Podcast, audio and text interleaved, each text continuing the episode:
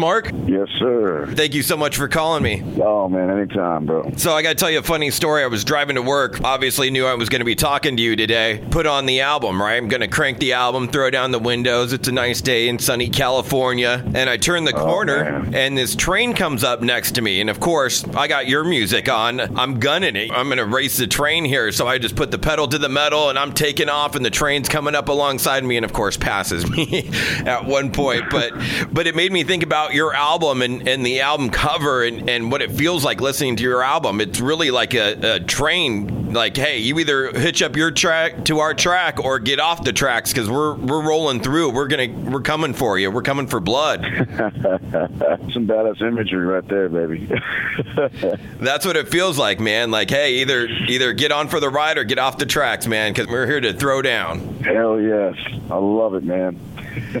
This is the second album now, Forged in Fortitude. Josh Wilbur again, and I imagine that there's some things the second time around that, that are easier. You know, just from having the experience. Uh, curious, kind of what that was for you. What was easier the second time around, and with that easiness, what did that allow you to work on with that extra time you had, so to speak? You hit it well on the, on the nail there, man. When we first, you know, got signed and we were doing our first record, and uh, Josh Wilbur was introduced into the mix, it was kind of jarring to me, you know, uh, having a producer, having an outsider, you know, come in and kind of, uh, I like this and I like that, and kind of nitpick at it and scrutinize a bit. The first time, man, I remember, you know, me and Josh weren't really getting along the first maybe a week Uh-oh. or two. But uh, after a while, man, you know, I, I kind of played the game, and I was like, well, this is what it's all about, you know, getting the producer in here and and just making things better, man. You know, sculpting it into a, a masterpiece, if you will. So having Josh, getting back into the room and, and writing again with Josh was a hell of a lot easier, a hell of a lot smoother,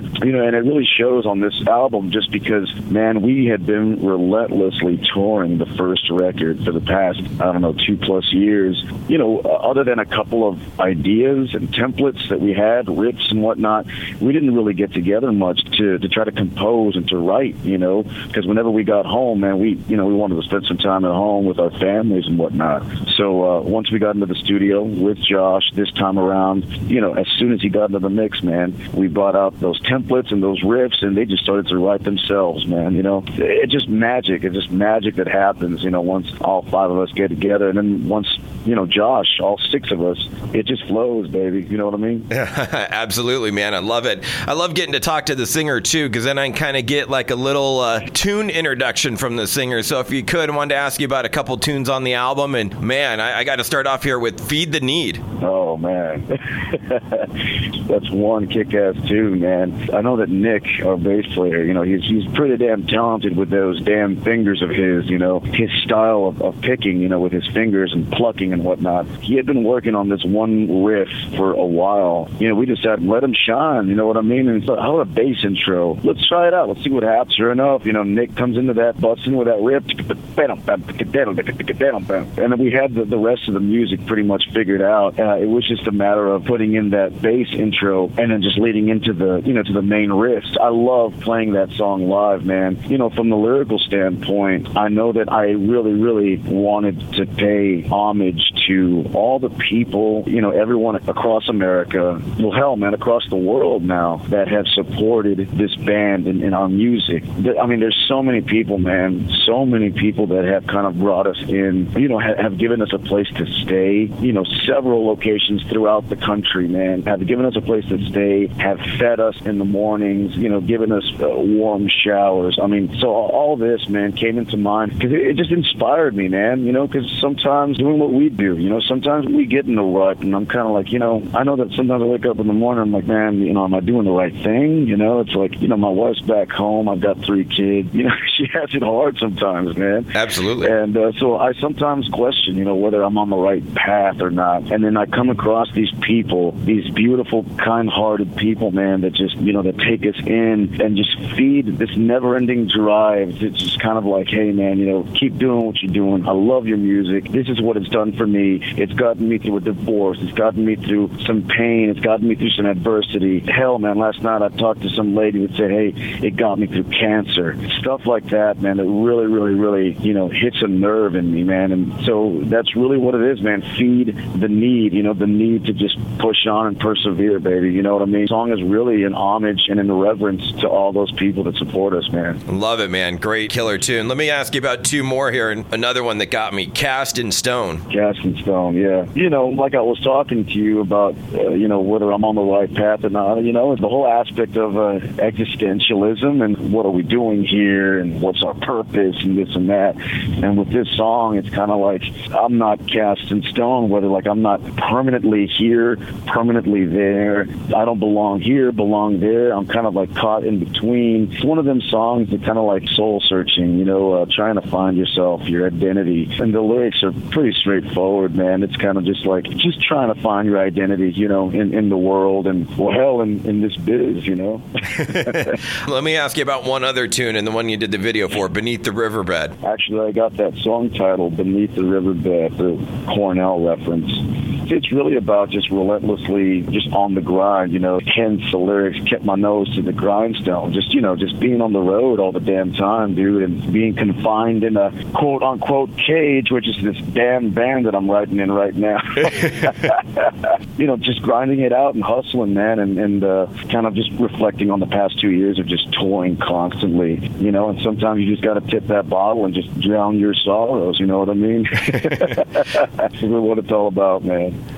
I love it, and and I really love like Texas has really like become a hotbed for music. It feels like I feel like all the cool bands are coming out of Texas, and they put something in the water to make everyone metal, or is it like Tom Araya moving to, to Texas? But it's like you got all these bands, you guys, nothing more, Fire from the Gods, all these new bands popping up, and of course you know Pantera and Drowning Pool and all the the older bands too. But it, it seems like the place to be. It's an amalgam of different things, man, and I know for us, you know, just being from the most southern tip. I mean, yes, we've got influences from all over Texas, right, including Pantera and ZZ and Stevie Ray Vaughan and you know all all them kick-ass bands, man. But then being from the furthest south, you know, the south right next to the border, man, there is a lot of you know there is a lot of Latin influence and Hispanic influence that that comes into play, man. Especially with my singing, you know, there's a lot of uh, Tejano. There's a there's a genre, really, a Texas genre, you know, called Tejano. It influenced a lot of my singing, man. And it, I don't know if it's in the dirt or if it's in the water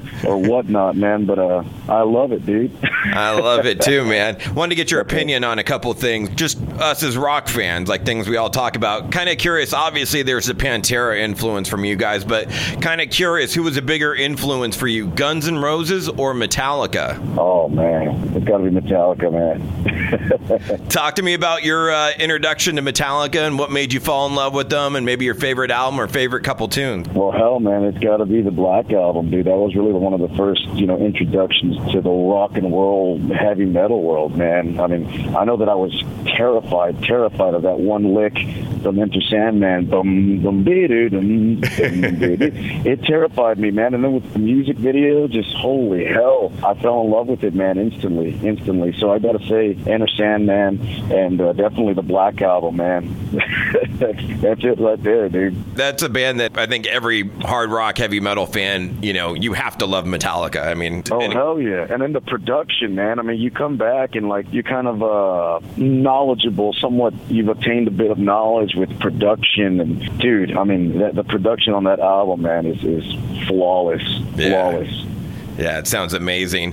Hey, let me get your opinion on this. Speaking of Metallica, you know we had the like the big four a few years back, and you know Metallica, Megadeth, Slayer, Anthrax is the big four. I've been working on the next one, the next generation. I've come up with the Flannel Five. oh hell, I want to hear that. Dude. All right, so the Flannel Five is Nirvana, Stone Temple Pilots, Soundgarden, Pearl Jam, Alice in Chains. Your favorite and That's why? Right. Oh, dude, you want me to pick my favorite out of all them? Yeah. Oh, dude, I. Okay, I mean, well, I'm gonna say this right now. I respect the hell out of them, but I'm not too crazy about Nirvana. Damn, dude, this is a hard one, man. I mean, I love STP, Alice in Chains, Pearl Jam. Man, you know what? Probably Soundgarden, dude. It's got to be Soundgarden to me. Damn it, man. You know, because I was gonna say, well, you know, Cornell's vocals, man, but I mean, Layne Staley also had that, you know, beautiful. He had soul in his voice, man. But you know, just Chris Cornell because he was so so influential lyrically. Just one of them mad geniuses, man. And and then his vocal range, he had everything, man. Like the guy could could could hit those low tones, you know what I mean? Mm-hmm. But then go all the way up to ah, I mean just his scale, man, just the range on that dude. You know, much love to Chris Cornell, dude. Much love to him, dude. Soundgarden, I think, is my my my bet. Give me a jam or two from Soundgarden, your favorite. I really liked the Badmotorfinger record. I mean, there's so many cool, cool songs, and of course, Outshined or whatnot. Uh, there's this one called Holy Water that I really dig. Slaves and Bulldozers is a badass tune. Yeah. Uh, Searching with My Good Eye Closed, I think that's what it's called, if I'm not mistaken all their albums, man, they've got they've got some gems in there, man. I love this one album. Uh, I think it's called Superunknown. Yep. There's this one song, and it's it's kind of somber, but I love the lyrical content called uh, "Like Suicide." It's just a cool, cool tune, man. And it's really laid back, and it's got some like bongo action. Oh man, I can't I can't say enough about Soundgarden, dude. Curious with it kind of coming to an end of 2017 and looking ahead to 2018. Are are you a New Year's resolution guy, or do you have anything, any sort of goals or anything for uh, 2018? I just try to stay as active and as fit as possible. Whether that's going to happen or not, I'm not too sure. I know for sure, you know, just keep my ass in the damn gym and keep my ass in check as far as like eating crap. You know what I mean? Because on the road, man, it's just hard, man. It's hard to eat right on the road. You know what I mean? Especially when you're in a van. You know, you don't really have uh, the resources to be cooking and eating right and stuff yeah. like that. So try to keep my ass in check as far as my nutrition. But as far as the band, you know, just to keep pushing the hell out of this band, man. You know what I mean? Just trying to break it, man. Trying to break this Sons of Texas band to just, you know, get it out there, baby. Anytime, any place, anywhere. We just want to go play and spread the word, man. You know, we just want to spread like disease and hopefully, man, you know, hopefully catch a lot more attention this next year, bro. You know, there's not a lot of things set in stone as far as touring. I know that we're going to be on the road for sure, uh, relentlessly this next year, but nothing has yet to be confirmed. So fingers crossed, man. yeah, hey, I got my fingers crossed. You come by Southern California, man. Hell, we'd love to, man. We love California, dude. That weather is beautiful. I love it. Anytime we're over there, well, especially to record, you know, it's always a good time, man. I love California and the weather, man. Beautiful. Last question for you then, since you've been here and spent some time. In-N-Out versus Whataburger. Come on. Ah, dude. Oh man, uh, I've had In-N-Out one time, and it was wasn't really a, a good experience. I no. What? Yeah, I don't know what it was, man, but as soon as I got my burger, just whatever it was wrapped in was drenched with grease I don't know. it kind of it kind of turned my stomach, man. I was like, what the hell? And I don't know if that kind of set it off for me but you know, I took maybe a bite or two. I gave it a chance. I gave it a chance, and I, I said, you know, maybe the sandwich will redeem itself.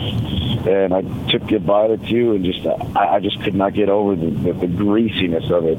It was probably a one-time thing, dude. Yeah. But I'm gonna go ahead and say, Whataburger all the way, baby. Hey, well, next time you're in California, do me a favor. This will help you out. You're trying to watch the the pounds and the intake and everything. If you go to In-N-Out, because they have a whole secret menu, ask for it protein style style. They give it to you in a lettuce wrap and you save on the bun. That's a secret menu? No way. Yeah. I didn't know that. Yeah, they have all kind of things, animal style and and that's one of them, protein style. They'll do it and they'll remove the bun and they'll give you the burger, the double double or whatever you want in between two pieces of uh, lettuce wraps basically. Holy so you have lettuce cow, instead of the bun. hey man, well next time I got to try that out, man. Yeah, try it for sure. Beautiful, Mark. Thank you so much for the time. Best of luck out of there on the road, and can't wait till you come to SoCal. Hell yeah, man! Thank you so very much for having me, brother. I appreciate that. Hey, safe travels, happy holidays, and yes, sir, yes, sir. You too, man. You guys be safe and happy holidays, brother. Catch you later. All right, brother. Take Bye-bye. care now.